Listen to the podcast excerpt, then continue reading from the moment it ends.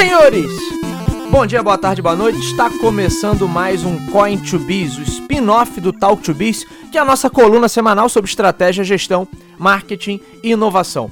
E aqui no Coin to Biz, uma vez por mês, nós nos reunimos para falar especificamente sobre aspectos do mercado de jogos eletrônicos. Sim, a milionária, a bilionária indústria dos videogames. Conforme eu disse no, no, episódio da semana passada, né, por conta de um atraso que a gente teve no último mês, eu estou publicando dois episódios na sequência para compensar, na verdade, porque em agosto a gente acabou não tendo um episódio do Coin to Biz publicado. Então lançamos na semana passada o episódio extra Coin to Biz 17 e hoje estamos lançando o Coin to Biz número 18 e aí a numeração do Coin2Biz fica certinha, contabilizando aí um episódio por mês. Uma vez por mês, o Talk2Biz abre espaço para o Coin2Biz, onde a gente fala especificamente do mercado de jogos eletrônicos.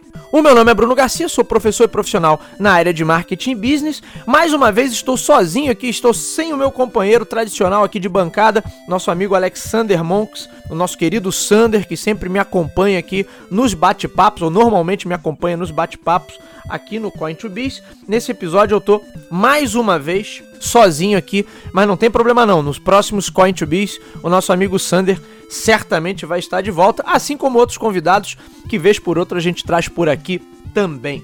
O nosso podcast, você já sabe, está disponível nas principais casas do ramo. Você pode buscar por ele no seu agregador de podcasts preferido ou diretamente no nosso site talktobiz.com ou talktobiz.com.br. Vocês nos encontram Lembrando até um ponto importante, até então a gente tinha para o Coin2Biz dois feeds. O feed do Talk2Biz, onde uma vez por mês o Coin2Biz ali dá as caras, e a gente tinha também um feed específico do Coin2Biz. Esse feed específico do Coin2Biz ele está sendo descontinuado. Esse é o último episódio, Coin2Biz número 18. Se você está ouvindo aí pelo feed específico do Coin2Biz, saiba que esse é o último episódio que nós publicaremos nesse feed. E a partir de agora fica tudo concentrado em um único feed, até porque a audiência é maior no feed principal do Talk2Biz, o, feed próprio do Coin2Biz tem uma, uma audiência bem baixinha, então não há muito sentido em manter os dois feeds sendo atualizados, sendo que boa parte da galera está ouvindo pelo feed principal. Então se você curte o Coin2Biz, acompanha, mas está seguindo pelo feed tradicional, o feed do Coin2Biz, saiba que as próximas atualizações a partir do Coin2Biz número 18, todas elas acontecerão apenas no feed do Talk2Biz. A gente não vai tirar os episódios até o número 18 do Coin2Biz desse feed, do feed próprio do Coin2Biz, ele vai continuar por lá, mas saiba que ele não receberá as próximas atualizações. A partir do Coin2Biz número 19 em diante, a gente não vai estar tá mais colocando os episódios nesse feed específico do Coin2Biz, vai ficar tudo concentrado no feed do Talk2Biz. E hoje nós vamos falar sobre a estratégia da SEGA e particularmente com seu videogame de quarta geração, o Mega Drive ou Genesis e o arquétipo do Rebelde. Vamos falar desse duelo, talvez o duelo mais icônico entre as empresas no mercado gamer, uma disputa que começou no final dos anos 80 e se estendeu pelo menos por mais uma década ali até início dos anos 2000 e que gerou algumas mudanças importantes para a indústria como um todo e para o cenário que a gente vê hoje. Muita coisa partiu dessa disputa. É claro que eu estou falando da disputa, batalha épica aí entre a Sega e a Nintendo. Uma disputa que já tinha começado lá na terceira geração e tem o seu ponto mais alto justamente na geração seguinte, na quarta geração, onde disse a lenda aí, né, as crianças e adolescentes de quase todo mundo tiveram que escolher um lado. Ou você era Sega ou você era Nintendo. O auge dessa competição aconteceu justamente entre o Sega Mega Drive, ou Sega Genesis no mercado norte-americano, e o Super Famicom, ou Super Nintendo também no mercado internacional, ambos consoles de 16 bits. Na época, as duas gigantes japonesas vinham disputando pau a pau aí sua participação.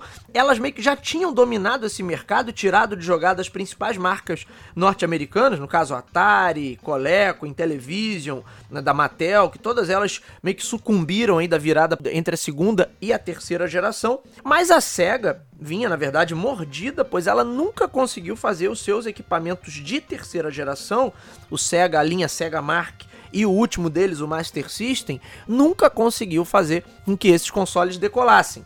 Nenhum desses videogames da Sega nunca conseguiu superar o sucesso do icônico Famicom, ou Nintendinho também, como é conhecido no mercado internacional. E é estimulada por alguns concorrentes da própria indústria japonesa, como a NEC e a SNK, que aí já estavam trazendo hardware, a NEC já tinha lançado o seu PC Engine, é considerado aí o primeiro videogame a, a, compor esse cenário da quarta geração. A SNK já vinha despontando nos arcades e alguns anos depois ela lançaria o seu famoso Neo Geo. Mas fato é que esse cenário parece ter levado a SEGA a partir para um novo hardware, para um novo equipamento. Foi aí que, em 1988, lá no Japão, era lançado o Sega Mega Drive, estampando ali na sua carcaça em números dourados ali 16 números e letras, né, 16 bits, evidenciando que se tratava de um console da nova geração. Existe até essa questão aí com o PC Engine da NEC, né, que já seria considerado de quarta, mas é, ele foi lançado um ano antes, foi lançado em 87, mas a, a maior parte da galera que analisa esse mercado costuma dar crédito à SEGA por ser o divisor de águas com o Mega Drive entre terceira e quarta geração e até de adotar essa terminologia. O 16-bit era em contraposição aos processadores de 8-bit da terceira geração, mas o próprio Atari tinha um processador também de 8-bit. Então, assim, é, essa divisão entre gerações não era algo tão claro naquela época. A partir da quarta geração é que isso começa a ser muito martelado, até como instrumento de marketing ali para posicionar melhor uma oferta em relação relação às outras ofertas que existiam. E essa divisão perdurou aí com muita clareza por pelo menos mais três gerações a partir do lançamento da Sega. Só para contextualizar, a Nintendo tinha reinado absoluta na terceira geração com o seu Famicom ou Nintendinho. O console de 8-bit vendeu praticamente 62 milhões de unidades ou seja, o maior sucesso já visto, o dobro do Atari 2600, que até então era a referência de sucesso nesse mercado. E aí, vendo que o Master System já estava ali num, num, momento de certa estabilidade, que o seu ciclo de vida dali caminharia possivelmente para o declínio, a SEGA correu atrás do prejuízo e lançou logo o seu Mega Drive. O rival da Nintendo, quer dizer, o Super Nintendo, só chegaria dois anos depois, em 1990. Mesmo assim, nesse momento inicial em que o Mega Drive era o console de maior supremacia técnica em relação a qualquer outro que existisse disponível no mercado, as vendas não estavam indo tão bem quanto a empresa japonesa esperava. Muito superior tecnicamente aos seus concorrentes da época, o Mega Drive barra Genesis foi o primeiro console a ter uma conversão quase que perfeita ali de alguns sucessos do arcade, óbvio, alguns sucessos principalmente da própria SEGA, como Altered Beast, Golden Axe, Super Hang-On, Naquela época havia uma diferença muito grande assim entre o que se via no arcade e o que você conseguia replicar em casa, então isso fazia muita diferença. Mas fato é que isso ainda não era suficiente para convencer uma parcela substancial do público. Em especial na Sega of America, a recém-criada unidade norte-americana da empresa japonesa, o domínio da Nintendo parecia imbatível. A Nintendo tinha mais infraestrutura, tinha domínio dos canais e era detentora de algumas das franquias mais famosas da época. Então, convencer o público a comprar um Genesis, no caso, já que a gente está falando dos Estados Unidos, era um caminho extremamente árduo. A virada só começa com a contratação de um ex-alto executivo da Mattel, o Tom Kalinske. Kalinske que assumiu aí como CEO da Sega of America e montou uma equipe de ponta ali, afinou o diálogo com a matriz japonesa e foi o comandante nesse período aí em que a Sega tomou praticamente 50% do mercado da Nintendo. Entre outras coisas que foram muito acertadas, muito se deve ao posicionamento que a marca passou a construir ancorado no arquétipo do rebelde. Claro que essa não é a única explicação para o sucesso da SEGA nesse período, mas certamente que isso tem um peso grande. Então, primeiro, vamos recapitular rapidamente o que, que são os arquétipos e como eles são utilizados nas estratégias de branding. O Talk to Biz número 86, quem quiser saber mais, episódio 86 fala especificamente sobre esse tema. A gente pode resumir arquétipos né, como personalidades modeladas para incorporar determinados tipos de narrativa. O conceito de arquétipos vem da área da psicologia analítica, mais especificamente pelo autor Carl Jung que trabalhou os arquétipos como modelos psicológicos que ele considerava meio que primordiais. Os arquétipos, na visão do Jung, se formariam no conhecimento coletivo e passariam a fazer parte de uma cultura. E o próprio Jung identificava alguns desses arquétipos como universais. O autor listou aí pelo menos 12 arquétipos considerados os principais. E sempre que as marcas precisam se personificar e construir vínculos afetivos mais duradouros com o público, elas tendem a começar a lançar mão desse recurso. Particularmente dos anos 80 para cá, a gente vê um, uma abordagem muito maior do ponto de vista emocional como parte das estratégias de branding e esse processo de personificação, daí um uso mais abrangente da parte de arquétipos, dessa, de, desses conceitos, dessa teoria dos arquétipos dentro das estratégias de construção de marca. E aí, entre os arquétipos mais famosos, a gente tem o chamado arquétipo do rebelde. A fama desse arquétipo e a facilidade com que ele se incorpora à narrativa dos mais diversos públicos é até fácil de entender, porque é um arquétipo fácil de você imaginar e definir. Como eu já disse antes, né, a ideia dos arquétipos é que eles já fazem parte do conhecimento coletivo, por isso é muito fácil para o público identificar. E a figura do rebelde é justamente aquela que, de alguma forma, luta contra o status quo, contra um modelo estabelecido, contra um sistema de poder, ou de certa forma ele luta contra algo que já está meio que estabelecido, algo que está padronizado. E a estratégia do posicionamento de marca, ancorada no arquétipo do rebelde, gera algumas vantagens bem interessantes.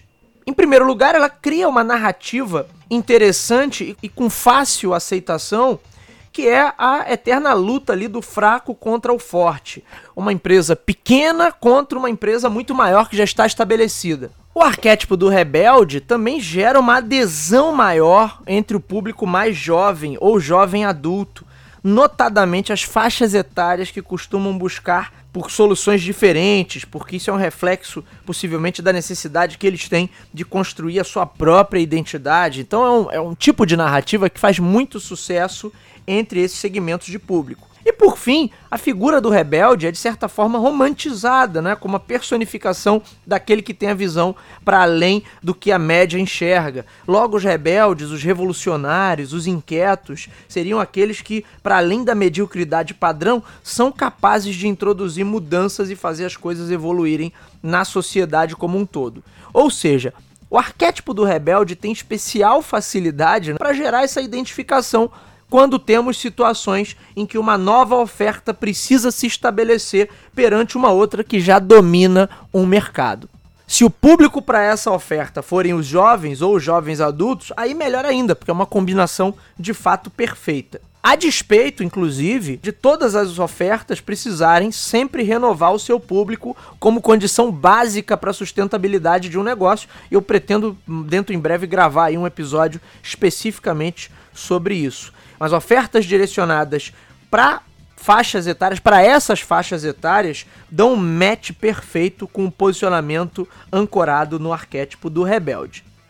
A gente viu aí na história recente várias marcas desafiantes que se utilizaram dessa abordagem para ganhar a simpatia e aceitação rápida entre o público. Alguns exemplos icônicos que a gente poderia trazer aqui: Pepsi versus Coca-Cola, talvez o maior exemplo de todos o que a Pepsi propunha ali era a aposta no não convencional em relação à tradicionalíssima Coca-Cola. A Apple também no seu início, para se contrapor à gigante IBM, e aí a gente tem a lendária campanha publicitária 1984, que representa o auge do posicionamento rebelde da marca em relação ao mercado de tecnologia já estabelecido. E mais recentemente a gente poderia também trazer a postura irreverente aí do Burger King, sempre em relação ao McDonald's, sempre trazendo uma ironia, ou fazendo uma piadinha, fazendo uma graça. Todos esses são bons exemplos de como o arquétipo do rebelde, ou pelo menos parte dele, pode ser aplicado no posicionamento de uma marca para gerar essa fácil identificação com o público. Mas a gente poderia citar muitos outros exemplos do uso desse tipo de arquétipo. Agora, voltando né, para o mundo dos games, em 1989, com o lançamento do Genesis nos Estados Unidos, a SEGA estava diante de um dilema. A Nintendo tinha domínio dos canais, presença na mídia, personagens queridos, os melhores títulos e a preferência do público. Era difícil você convencer um jovem norte-americano a querer comprar o novo videogame da SEGA. Nesse cenário, abrir espaço era muito complicado, mas o time da Sega of America viu no predomínio da Nintendo, na verdade, uma oportunidade. Posicionar o Genesis, ou Mega Drive, né, como o rebelde, o radical, aquele que não aceita as imposições, certamente soaria como algo muito sedutor. Mais do que isso, e talvez aí a grande sacada de mestre, posicionar a Nintendo como infantil, voltada para os pequenos, com jogos bobos, ingênuos, era uma forma simples de criar uma poderosa simbologia entre os jogadores. Quem você é hoje e quem você quer ser. Continuar nos jogos infantis ou partir para uma coisa de gente grande, entre aspas. E a gente sabe que nessa idade, uma das coisas possivelmente mais sedutoras para os pequenos e para os recém-adentrados na adolescência é justamente se parecer com pessoas mais velhas. E aí o que certamente soaria mais sedutor, ser um rebelde como no caso da briga entre Pepsi e Coca-Cola, ser um rebelde como a Pepsi, ou ser a chata e secular Coca-Cola.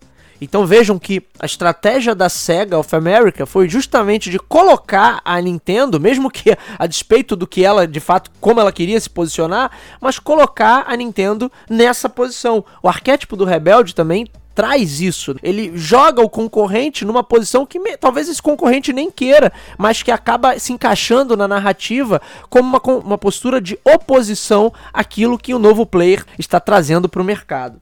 E aí foi justamente essa abordagem de marketing precisa, associada a outras decisões gerenciais muito inteligentes, que começaram a trazer os resultados. A SEGA conseguiu tomar parte do mercado, uma fatia do bolo considerável da Nintendo, a ponto desse mercado ficar bem dividido. Tanto é que, em números absolutos, as vendas globais de Mega Drive e Super Nintendo, elas são muito próximas. 49,1 milhões de unidades para o Super Nintendo contra 35 milhões de unidades do Mega Drive. Tecnicamente, então, oficialmente, pelo menos a Nintendo ganhou né, a disputa, vendendo mais, porém é fato que a SEGA abocanhou praticamente 50% desse mercado em questão de alguns anos, o que seria impensável se a gente olhasse para a própria configuração desse mercado alguns anos antes. E globalmente a gente sabe que tem mercados que foram totalmente dominados pela Sega, outros foram totalmente dominados pela Nintendo. O mercado brasileiro, por exemplo, foi majoritariamente dominado pela Sega com a ajuda aqui da Tectoy, que fez também ações, teve uma abordagem estratégica brilhante no nosso mercado. Não por acaso, o sucesso do arquétipo do rebelde se reflete nos próprios lançamentos que a empresa japonesa teve a partir daí. Não por acaso, o mascote da SEGA no período passa a ser o Sonic, um estereótipo radical ali em contraposição ao barrigudo e inofensivo Mario, o tradicional mascote da Nintendo. Um bom livro que retrata com muita exatidão esse cenário é o chamado A Guerra dos Consoles, do Blake J. Harris. É um livro muito bom. Se você curte esse, esse mundo dos negócios associado à história dos videogames, esse aí é um livro essencial.